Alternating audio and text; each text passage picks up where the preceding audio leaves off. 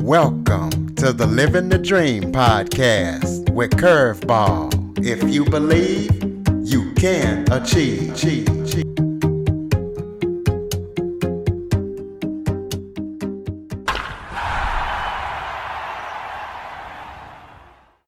Welcome to the Living the Dream with Curveball podcast, a show where I interview guests that teach, motivate, and inspire. And today I am joined by someone with over four decades of experience. He is songwriter, entrepreneur, photographer, and author, Dave Combs. Dave has written over 120 songs and 14 albums of soothing, relaxing instrumental piano music. And he has a lot of stories and a lot of experience. So we're going to be talking to him he has a special song called Rachel's Song. So you guys make sure you go check it out. And we're going to be talking about how and why that was written. So, Dave, thank you so much for joining me today. Curtis, it's a pleasure to be here with you. I'm looking forward to this. Me too. So, why don't you start off by telling everybody a little bit about yourself? Well, again, my name is Dave Combs. I was born in the mountains of East Tennessee. I'm a Tennessee hillbilly by, by birth.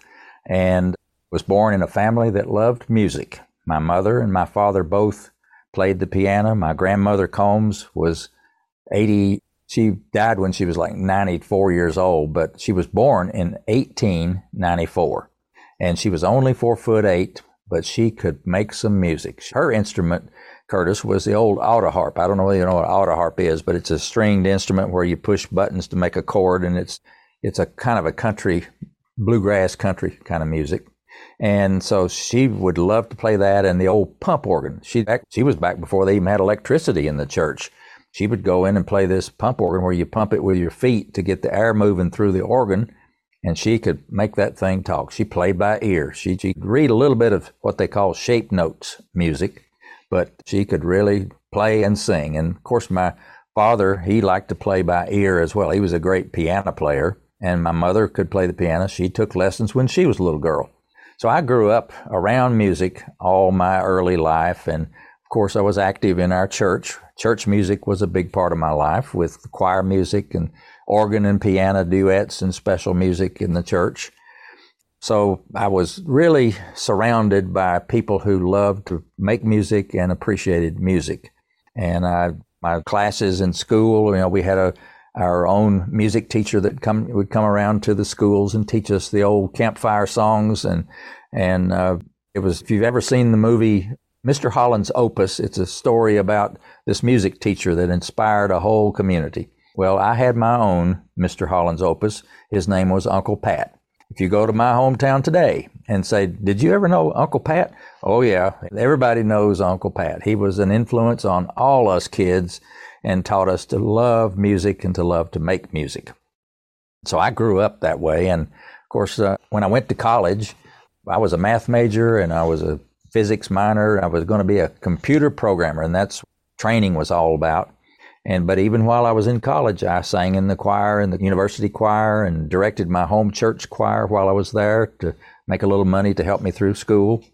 And when I graduated from college, I started work as in AT&T, or back then it was called Western Electric.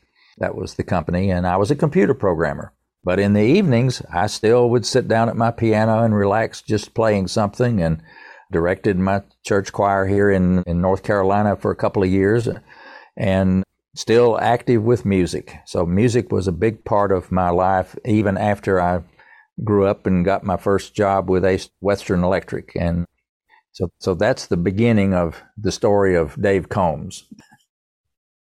Well, let's jump into, but before we get fully into the music, let's jump into the photography. You, you're also a photographer, so tell us what kind of photography you do and how you got started in that.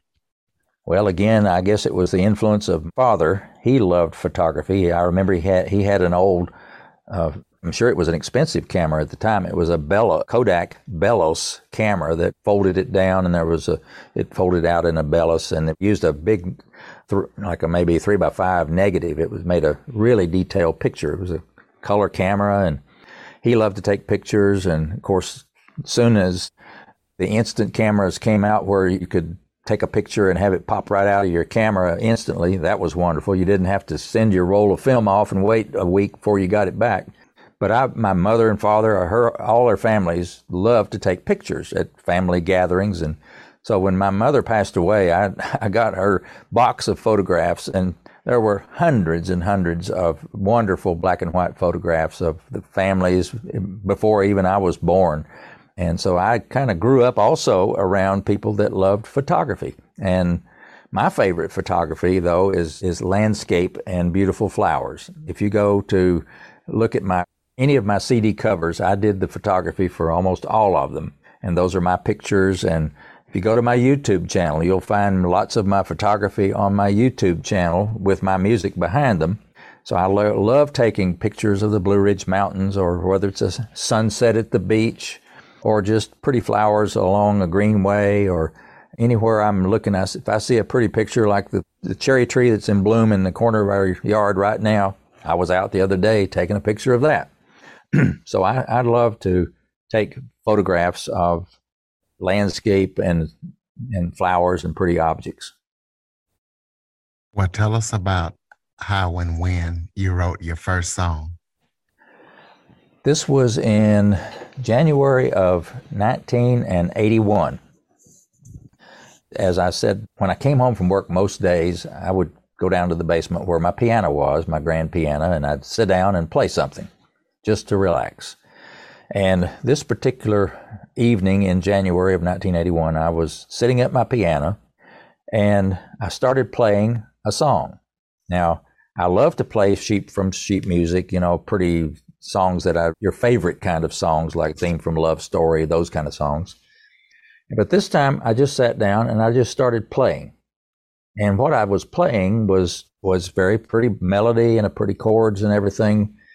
And I never really thought about it. It's just one of those things where I sat down, I played this song from beginning to end. It had a verse and a chorus, and I played it two or three times. It was in the key of C, very easy to play, very simple. And I didn't think much about it, except, you know, I liked the way it sounded, and I'd play it periodically. And I, but I didn't tell anybody about it because it didn't have a name. It's just something I made up. But anyway, my wife came home from work a couple of days later, and and she came in the house. I was down in the basement playing on the piano, and, and she walks over and says, What is the name of this song I've got stuck in my head all day long? You know how when you, you hear something and that song just, you hum it all day long. I think they call it an earworm. But she, she hummed a little bit of it and said, What is the name of this? And I said, Well, Linda, it doesn't have a name. It's just something I made up. And so she got all excited and said, Well, have you uh, written it down or you know, and I said, well, no, it's in, I've got it up here in my mind. And she said, no, no, something might happen to you. You better write that down on a piece of paper. And so we would have it in case something happened to you. Well, I did and still would play it, you know, periodically. We tried to come up with a name for it and nothing we ever came up with even seemed to fit the song. But then in two years later, in 1983, some good friends of ours had a little baby girl named Rachel they asked me and Linda to be her godparents. And so we accepted, of course. And at her christening service, we were sitting there in the church listening to the minister say his beautiful, wonderful words about little Rachel. And at the end of the formal part of the service, there, I noticed during the service, I noticed there was a piano sitting up at the front of the church, beautiful baby grand piano sitting in the middle of the platform. So I punched Linda and I said, Hey, what if what if I played this song that we've been trying to come up with a name with now? It seems appropriate for this occasion. So she thought, wow, that's a good idea. So I went up to the front of the church and asked the minister and the family if it'd be okay if I sat down at the piano and played a song. And they said, of course. Everybody sat back down. I went over to the piano, sat down, and started playing. And the song sounded so beautiful in this big little church. It was a it just echoed through the, the sanctuary. And I got halfway through the song or so, and I could hear in the in the audience there the sniffles start. and, and then I noticed that I was getting some moisture down my cheeks. It was very emotional. It was the song is is very a touching kind of song. Oh, when I finished playing the song and the last notes of the song were dying away, I looked over to little Rachel in the arms of her mother and I said, From now on, this song will be called Rachel's Song in her honor. And Curtis, that's how it got its name. That's an amazing story there. You've had your songs played on hundreds of radio stations. Tell us what you did to be able to get that notoriety and get your songs out there. Well, after I had named the song there in 1983, I was still working for AT&T, Western Electric, and doing a lot of traveling. I was an IT kind of person, a technical consultant to the factories in AT&T. And uh, I, one of the places that I traveled to and was doing a lot of work was Nashville, Tennessee. Well, as you know, Curtis, Nashville is called Music City, USA. And so Linda says, Well, while you're in Nashville working, why don't you find a studio and get a demo recording made of Rachel's song? Just something we could have to enjoy and share it with Rachel and her family. I said, well, okay, that's a good idea. And so one week, this was in August of 1986, I was driving around the downtown part of Nashville. And, and if you've ever been around the, the music part of it, there's a place called Music Square. It's about two square blocks that everything in those square blocks has to do with music. Studios, BMI and ASCAP, and lots of headquarters of music companies, publishing companies. And so I was driving around there. I said, surely I can find, you know, there's hundreds of studios in Nashville. Surely I can find one that will do this. And so I was driving down a street called Roy Acuff Place. And at the end of the street was a barn looking building that had a water wheel out front. And I looked at it and I thought, well, this is, this is interesting. And on the side of the building, the marquee said, the music mill. And so I thought, okay, this sounds encouraging. So I pulled in the parking lot, and sure enough, I saw through the glass door there was a, a gentleman sitting at a desk. So I went up to the door, knocked on it, and he came over, unlocked it, and opened it and said, uh, George Clinton, can I help you? And I said, uh, Yeah, I'm Dave Combs. Written a little song, and I'm looking for a studio to record a demo of my song. And he invited me. He said, Well, come on in. And he said, and as I went into the lobby, I noticed around the room, over on the left was a life size picture of Glen Campbell, and then here's a life size picture of the group Alabama and the Forester sisters, and there were gold records and platinum records plastered all over the wall of this lobby. And so George says, Well, this is a studio. And I felt kind of silly because it was obviously a studio that I had walked into. And there wasn't anybody recording at that time, just so happened. And so George gave me a tour of the studio. I'd never been in one. So he took me into Studio A. Big room. You could put an orchestra in that room. Big grand piano over in the corner. And I was really impressed. And then he said, well, let's go in the control room. He opened this big, heavy door to get into the control room. And in there was this big console. It must have been, looked like it was eight feet long. And it looked, I thought like I was in a NASA control center. You could launch a rocket from this room with all the equipment in there. Had tape recorders all over the place. And it was really impressive. And so I said, George, well, this is really impressive. How how much does a place like this cost to rent? And he says, Well, it's $125 an hour plus engineer. Now remember, Curtis, this was 1986. $125 an hour was a lot of money back then. That was a whole lot more than I made per hour. And so, and he, I guess he saw how disappointed I was in the, the cost. He said, Well, don't worry about it though. He said, The fellow that owns this studio, he owns a, a small little studio across the street that's in a former rent house that's tiny, tiny little building, but it's $15 an hour plus the engineer. I said, okay, that'll, that'll work for me. And I said, well, now all I need is somebody to play my song for me. It's just an instrumental little song. I need a piano player to play it. And he thought for a second. He says, I know just the person. Let's go back over to my desk and I'll get his phone number for you. He said his name is Gary Prim. And so he went to his Rolodex and flipped through the thing, found Gary Prim's card, and wrote down Gary's phone number for me and handed it to me on a piece of paper. And I thanked him and I said, Well, I sure do appreciate it. And I left and went back to my hotel room. As soon as I got in the door, I went straight to that phone and called Gary Prim. Got his answering machine. In about 30 minutes, he called me back. And he said, This Gary, can I help you? I said, Well, here is a song I've written called Rachel's Song, and I'd love to have you do a demo recording of it for me if you would. He said, I'd be glad to do that. You just send me a tape recording of you playing it on the piano so I'll know what it sounds like and send me a lead sheet. And I said, okay, what's a lead sheet? I was showing how little I knew about the Nashville music lingo that day. So he said, "Oh, it's just the it's just the notes of the melody written out and the chords that go with it." I said, "Oh, well, I've got that. I just didn't know to call it a lead sheet." So when I got back home after that week of business trip, I've sent Gary the tape and the lead sheet, and and in a couple of weeks, he had arranged for us to meet at this little tiny studio across the street. It was on a Friday evening at six o'clock on August the 22nd, 1986. I never will forget that day. Gary comes in the studio front door carrying his Yamaha DX7 synthesizer, and I meet him for the first time, and we just struck up a, a real friendship. He's just one of these people you instantly like. And he set up his synthesizer and got set down at the piano, and I went into the control room where the engineer was setting things up. And Gary was, you know, warming up on the piano, and he says, "Well, I'm ready." So the engineer said, "I'm ready too." So he pushes the record button on the tape recorder and and says, "We're rolling." And Gary starts playing my song. Now remember, I have never heard my song played by anybody but me before.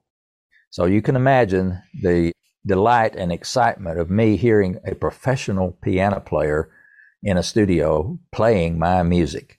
And I just couldn't believe what I was hearing. Well, he got mostly through the song and then he apparently didn't like something he did. So he stopped and he said, Well, let's rewind it back. Let's do that again. I can do better than that. So he did. Second time through, he played it from the beginning to the end flawlessly, not missing a single note. It was beautiful. And so he, he comes into the to the control room. We listen to it, and he said, "Yeah, that, that sounds pretty good." And I thought he was probably finished. I was pleased. if he'd have stopped right there, I'd have said, okay, I'm happy. He said, oh no, said, I've got some ideas for uh, making this really sound special. So he said, I want to add some electric piano to the song. And he was going to do something he called, I want to do some doubling.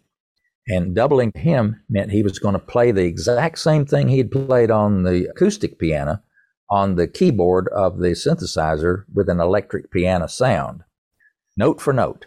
And I was amazed. He put on his headset and listened to his piano part while he was playing the, the electric piano part. He, he nailed every note. And this was, there was no metronome, no beat going. It was all the feeling that he had. And he could feel that same feel with the second time through uh, with the synthesizer. Nailed it. And then he says, Well, this needs some strings. I'm going to put some bottom on this. Let's put some low strings. So he got two more tracks and we started recording he started switched to the string sound on his synthesizer and played some strings along with his piano part. Then he said, "No, we need some high strings too. We need to give this some really good top to it as well. Some really give it some ethereal kind of great sound." So he did that. Two more tracks, high strings, and then the uh, middle of the song, he had played three verse and the chorus three times. And between the second verse and chorus and the third, beginning of the third verse, he changed keys in the song from C to D flat instantly. And when you hear the recording, you'll probably remember this from listening to it yourself, Curtis. Right in the middle of the song, you kind of build up, and then all of a sudden you go from a key of C right up to D flat. And that key change, along with the sounds that go with it, just raises your level of excitement about the song tremendously. And so I couldn't believe what I was hearing, you know. And, and he said, I want to put some, even some horns in there. I want the horn sound. So he put that right in the middle, right there where you're changing the keys. And then when you get all that done, he, he said, I'm, that's, think that's good. So he was all pleased with it. So was I, of course. And so he was finished, paid him his agreed upon fee, and, and he left. And I stayed there with the engineer while he mixed the recording down to two track stereo. And that, that only, his recording part only took about 45 minutes, less than an hour. And the mixing part of it took another 45 minutes to an hour. And he made me some cassette tapes of the recording and he gave me my master tape that I could use to make records if I wanted to. And the two inch reel to reel tape that was recorded on as well. So I paid the engineer for the, the studio and him, and And I left. And boy, was I on cloud nine. I didn't even, I didn't even leave the parking lot before I started playing that song. I popped that cassette in the, the player in the car, sat there in the parking lot and listened to it. Couldn't believe it. And then I said, well, I better get back to the hotel. I got to go home and, and tell Linda about this. This is, this is amazing because I had no way. This is before cell phones. No cell phones in the car then. I had to go to the hotel to call her on a landline. So I made my way back toward the hotel. Well, if you've been in Nashville and driven around, there are three interstates that come together in Nashville. I think it's uh, I 40, I 24, and I forget the other one. There's three of them. But some places where they intersect, if you're not in the correct lane on the interstate, you're not going to go where you think you're going. You've got to be in the right lane to get off and get on where you want to go.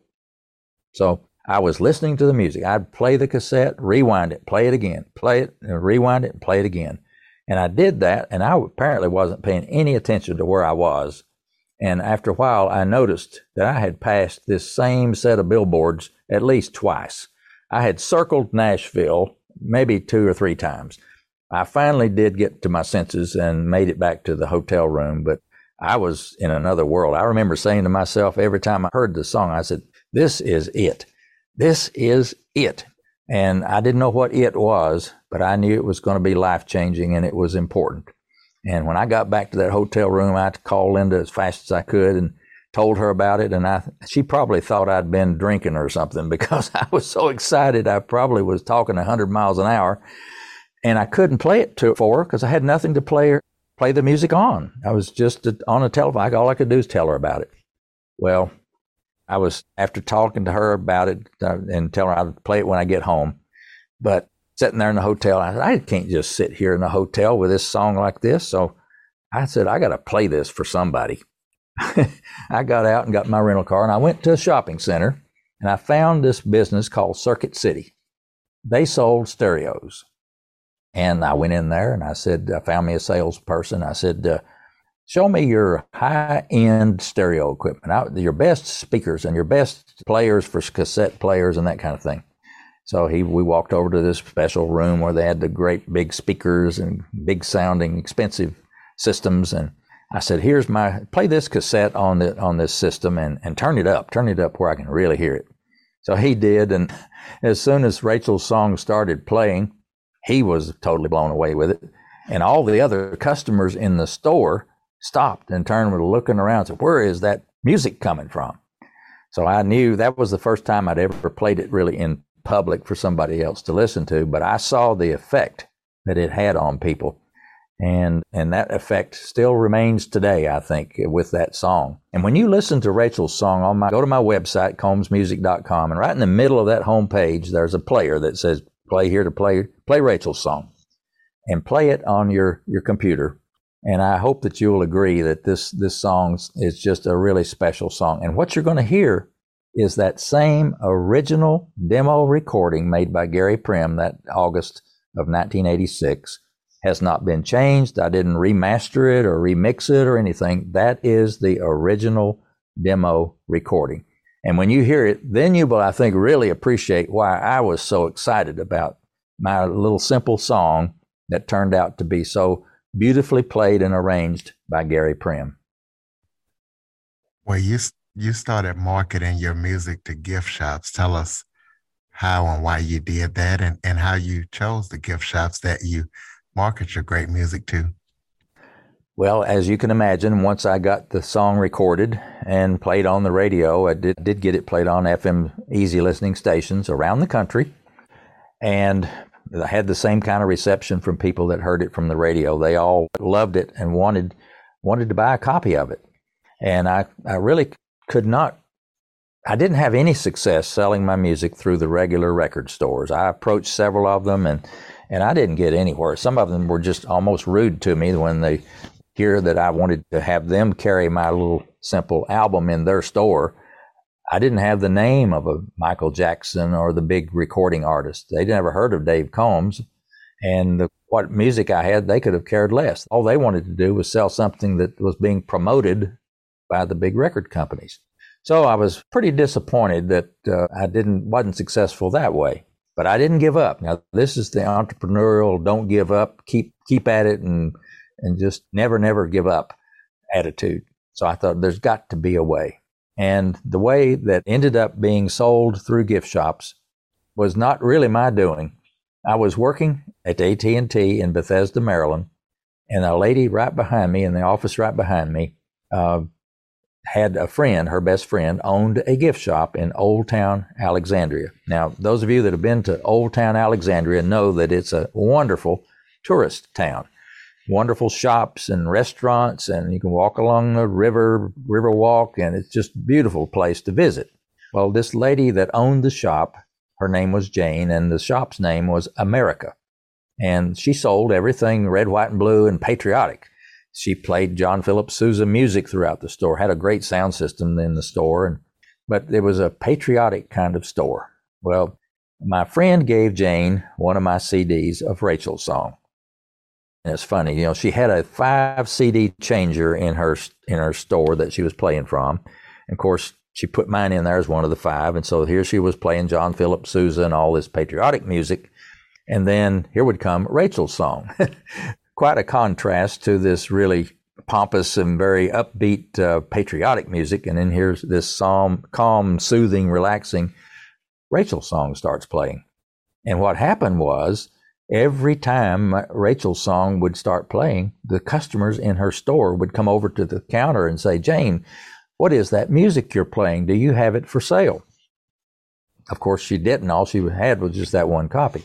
So next thing I know, I get a phone call from Jane, and she says, "Dave, you got to help me out.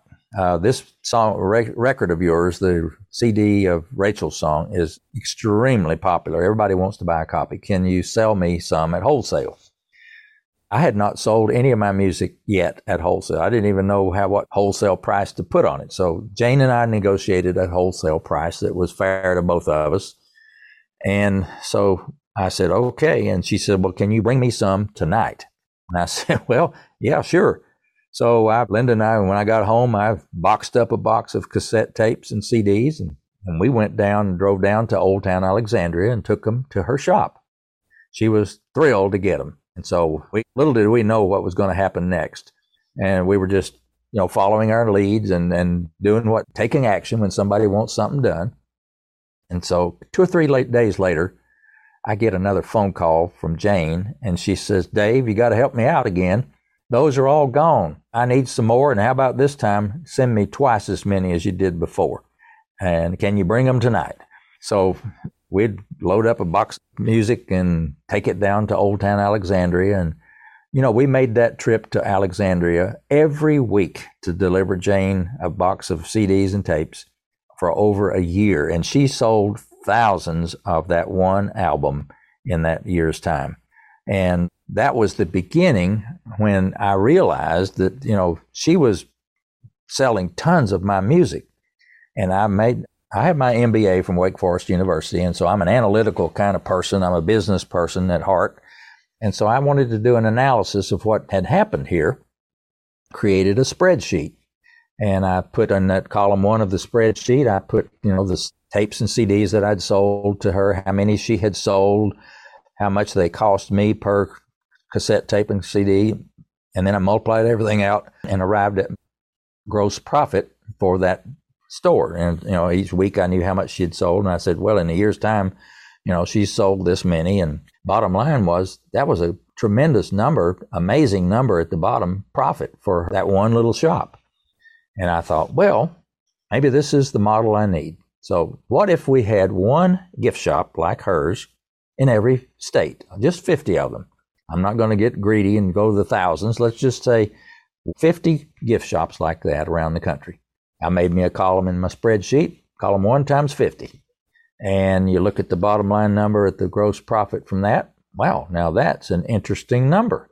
And I said, well, what if I just had five? Five gift shops. Surely there's five little tourist towns in each state around the country. And so 250 total in the whole country. So I made column three is the column one times 250. And when you multiplied all that out, the gross profit at the bottom number at the bottom, I said, Linda, you got to see this. Come here, quick.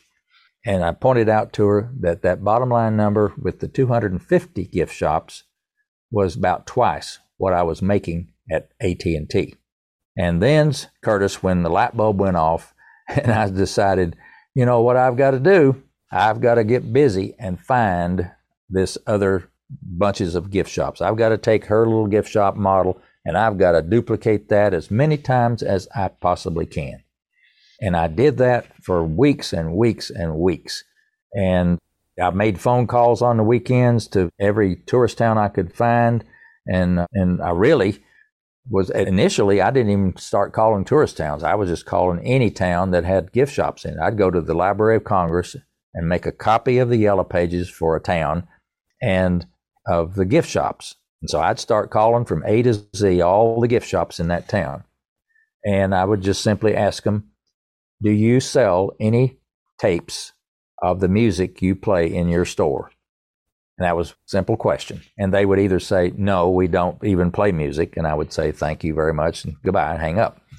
Or they would say, yes, we play music, but we don't sell it.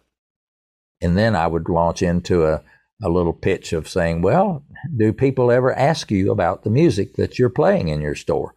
And some of them would say, well, yeah, they surely do. And I said, well, have you ever thought about selling that music? And they said, well, no, I haven't, but that's a probably a good idea. So I would say, well, if I send you some of my music, would you consider it? And I would get a prospect out of that. And then some occasionally I would find a gift shop that was already selling the music that they played. Very, very rarely back then. And I would have to make 30 phone calls just to get one prospect. Most of them were, no, we don't play music in our shop. No, we don't sell it. Not interested. And so you have to get, as an entrepreneur, used to people telling you no, but you don't let it get you down. You say, well, I'm just going on to the next. Eventually, I'm going to get a yes. I know it. And so you just keep at it, keep prospecting. And I did. But one out of 30 was wearing me out. I would call on Saturday morning. I was still working at AT&T. And so I had to do this in the evenings and on weekends.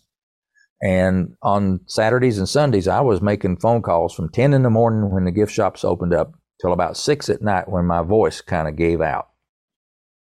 And 1 in 30 was wearing me out. So I, I thought there's got to be a better way. And I got to thinking about where I had had the most success was in tourist towns. Now, if you stop and think about what is what makes up a tourist town, tourist towns are places where they get a whole a crowd of new visitors and customers, tourists, almost every day. There's a new crowd of people coming through, new set of customers. And so they can say, if they have a hot item, they don't have to carry a thousand different items. They just have to have one or two or three really hot items. And the new crowd's coming in today, they'll buy it. And a new one tomorrow, they'll buy it. Same item. Well, that was true with my music.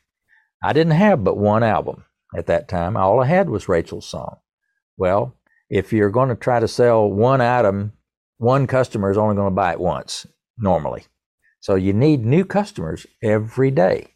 Well, that's the definition of a tourist town gift shop. You have new customers and so I needed to know where are all the gift shops? I mean, where are all the tourist towns in the United States?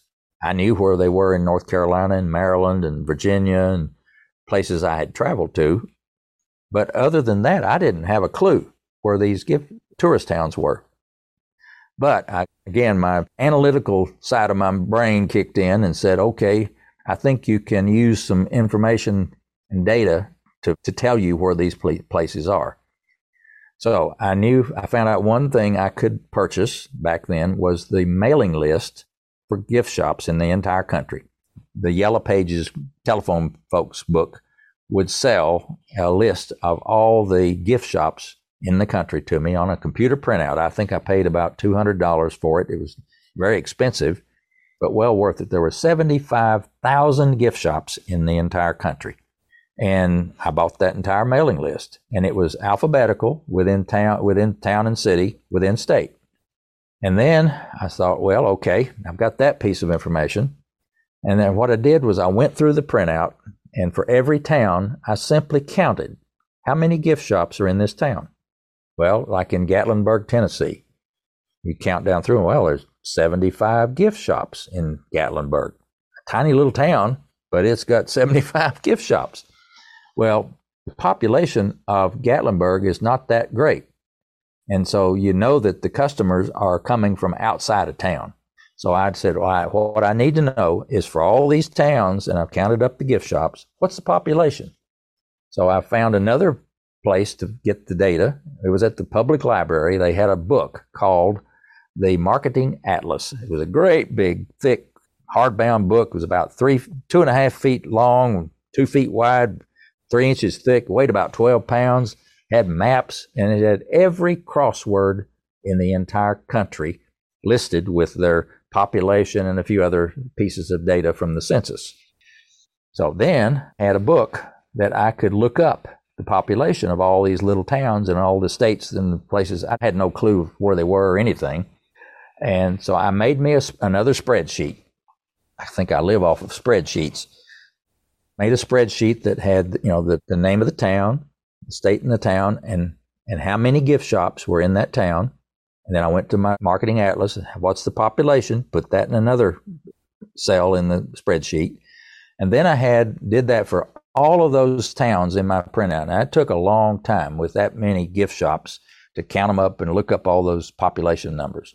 I did it though, put it in my spreadsheet. And then I had the spreadsheet calculate the ratio of the gift shops per population. So you could see how many how many people supported a, a gift shop in a town. And the population per gift shop was a number that the, the lower the number, the uh, the more likely it was a tourist town. And so that when you sorted the database for like for North Carolina, you sort it Blowing Rock, North Carolina, which is a great little tourist town, right at the top of the list. Gatlinburg, Tennessee, right at the top of the list. Ellicott City, Maryland, pretty close to the top of the list in Maryland. So it was like filter that allowed you to focus in on where you want to market. And, and filter, I guess, is a good word because most of us are used to using filters when we're searching for something on the internet. Well, I, the internet hadn't even been invented when I was doing this, but that's that's the process that I went through. Well, now I had a list of all the tourist towns in the entire country, every state. It didn't matter whether I'd ever been there or not. The ones that was at the top of the list in Kansas or Minnesota or wherever you are, it's it's it was right there. So then I started calling only those gift shops from printout list, and my hit rate on my prospecting went from one in thirty to one in five. Now that is kicking it in high gear. So instead of having just a handful of prospects at the end of the weekend, I'd have well over a hundred prospects that I'd have to put packages together and mail them out. And you know, almost all of those people that I sent music to became my customers. Eventually ended up with over 1,000 gift shops across the entire country. And I was able to quit my job in 1992 and do my music full time, selling my music through the gift shops. And then by then, I also had a direct mailing list of fans that had contacted me. And those eventually numbered well over 25,000 fans that had written to me and then I eventually heard from 50,000 people with notes about my music. So that's kind of a long story, but I think it's it kind of hangs together with the entrepreneurial aspect of how do you start a business, how do you get it out there, and how do you expand and, and grow your business. Yes, that is definitely great and, and definitely an inspirational story for people. Let's talk about your article in Guidepost magazine. Tell us about that. This was it was one of those things where I was I was sitting in my office at home answering the phone this one day and I had an office manager Betsy that worked for me and she would answer the phone most of the time, but this particular time I answered the phone. It was my somebody calling my 800 number, usually to want to order some music. And this time I answered the phone, and the lady on the other end of the line was Roberta Messner. And she was telling me about my music and how much it meant to her and how how that she had gone through so many surgeries because of a particular condition that she has where it affects your skin and it the I think they call it elephantitis or something. It's it's really bizarre, gross disease that's so painful and disfiguring. And she said that the pain of these surgeries was just almost overwhelming. And she said, Your music, Rachel's song in particular, was so soothing and helped her through the pain of, of her illness and to get through this surgery recovery. And she was so appreciative and, and she was also very inquisitive. And she says, Tell me about, she's kind of like you. She said, Tell me about this thing of how did you write Rachel's song and, and so forth. And began telling her some of my stories. And, and pretty soon she says, Wow, she said, I must tell you that I am a writer for Guideposts magazine. I said, Oh, really? Fantastic. She said, I love your story. And I think it would be something that the editors at Guidepost magazine would love to print. You know, it's a it's a kind of a little feel good story kind of magazine. All of them are inspirational stories. And so she said, Let me, if you, with your permission, I'd like to pitch your story to Guidepost. I said, Well, sure, have at it. So she arranged to call me back later to do a little more extensive interviewing so she could you know, write up the story a little bit better.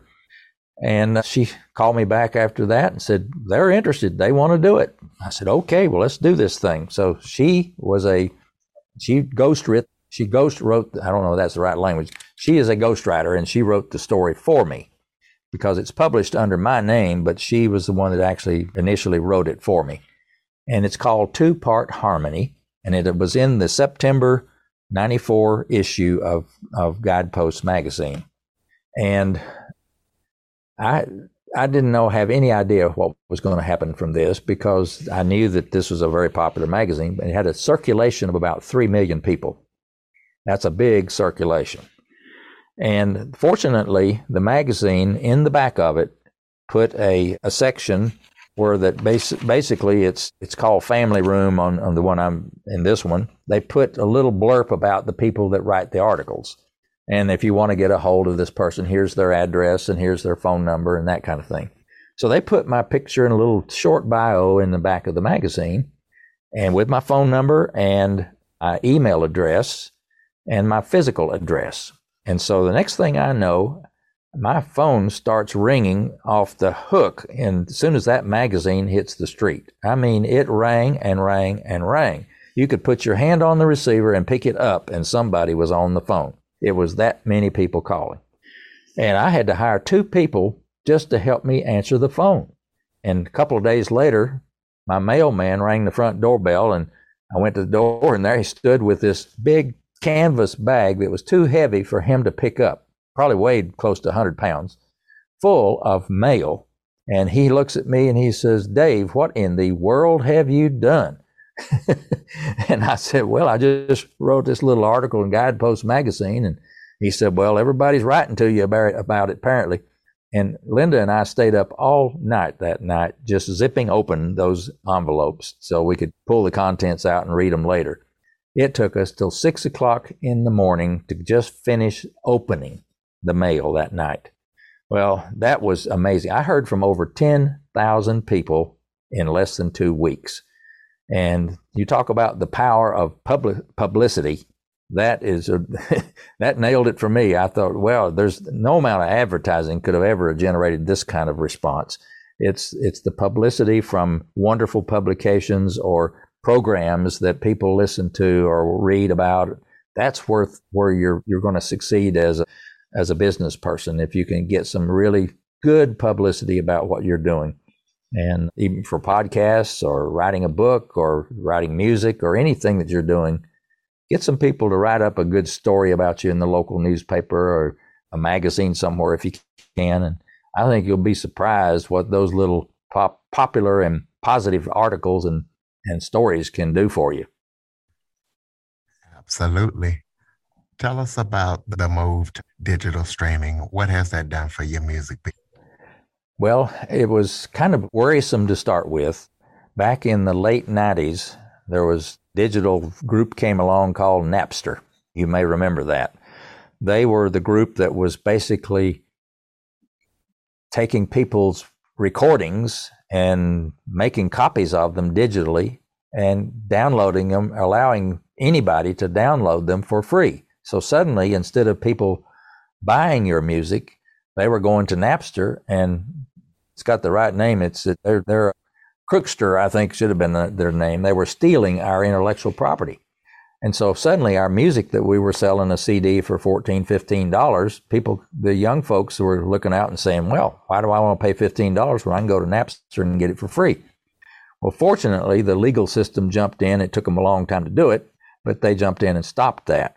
But the damage had already been done. The, the habits of the young people listening to music had moved from the physical CDs and cassette tapes. Cassette tapes are about out gone anyway but they were moving to the digital world. They wanted to download their music and put it on their pods and iPads and all the different devices that they could digitally play the music. And they were doing it for free.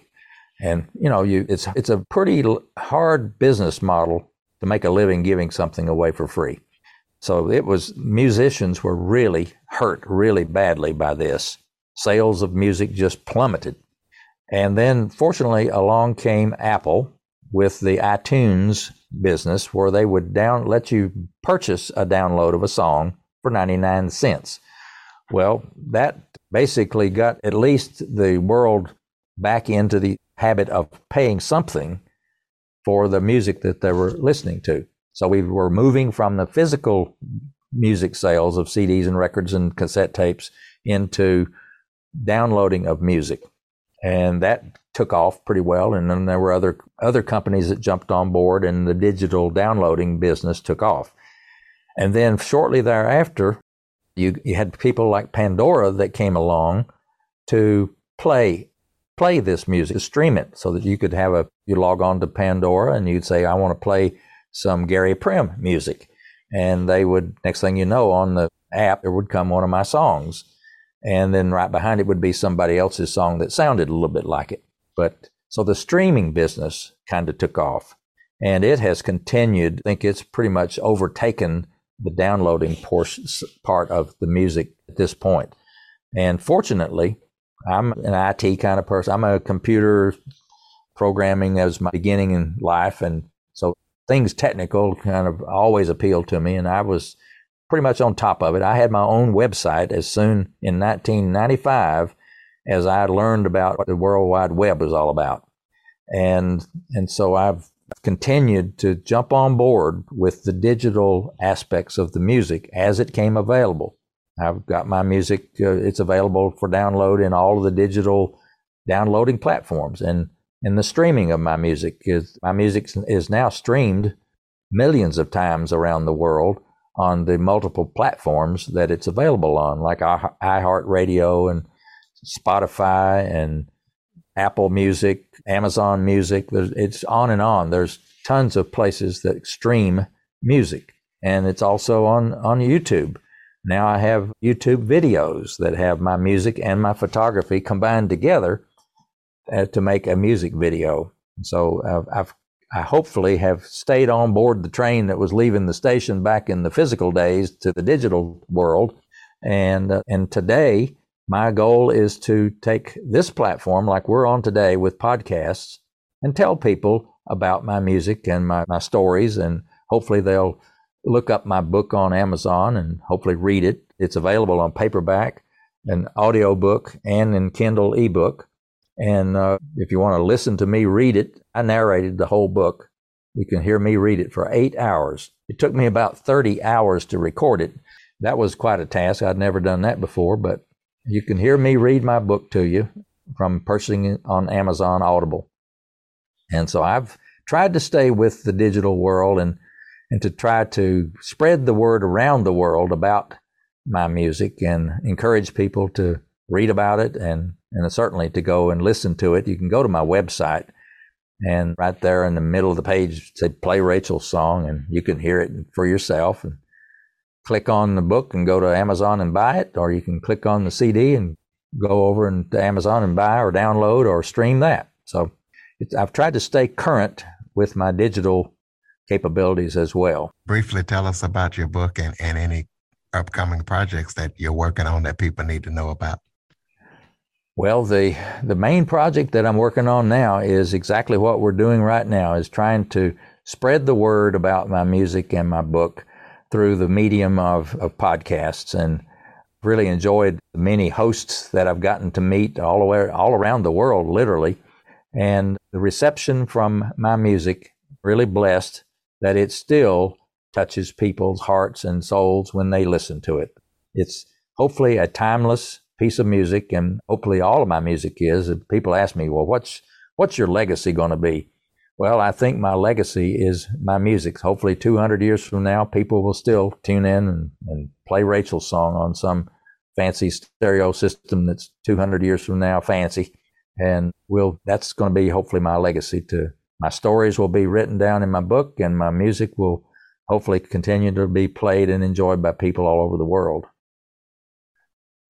All right. Well, you know, give out your full contact information, the social media links, the website, and close us out with some final thoughts.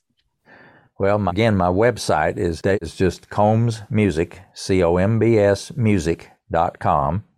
And all my connections for Facebook and LinkedIn and YouTube and are on that on my bottom page of my website. So it's there's not you don't have to do a whole lot of hunting to find me. Just go to my website and you'll see a place place to start. It's pretty simple to to navigate, and you'll find some interviews that I've done with people like Jack Canfield, who wrote the foreword to my book. He does an interview for me on my that I've posted on my website, and and then there's there's I have sheet music as well for those of your audience play the piano or play a keyboard. I have transcribed my music on 11 of my albums so that they can play the music that I've recorded note for note. You can play the exact same notes that Gary Prim, Prim played in the studio from my sheet music. And you can find the books on Amazon.com. And then there's a site called Sheet Music Plus where you can instantly purchase the sheet music. Oh, there's about 170 some songs of mine that you can buy the instantly buy the sheet music and download the PDF and start playing it right now. So it's Sheet Music Plus. And uh, my closing thoughts are that I want to, first of all, thank you, Curtis, for the, the honor of being on your podcast. It's been a pleasure to, to talk with you and to be able to pass on these thoughts and stories to your audience. And I hope that they enjoy it. And, and I would love to hear from them. My email is dave at combsmusic.com. And I'd love to hear from you. Check me, check me out and I answer all the emails. Well, I definitely appreciate having you on the show. I, I could talk to you at night and listen to your stories. And listeners, please follow, rate, review, share these wonderful stories, and also share Rachel's song to every every person that you know. CombsMusic.com. Go check him out. And also, Android listeners, go to the Google Play Store and download the Living the Dream with Curveball podcast. Dave Combs Thank you so much for joining me today. Well, thank you, Curtis. It's been my pleasure. For more information on the Living the Dream podcast, visit www.djcurveball.com. Until next time, stay focused on living the dream. dream.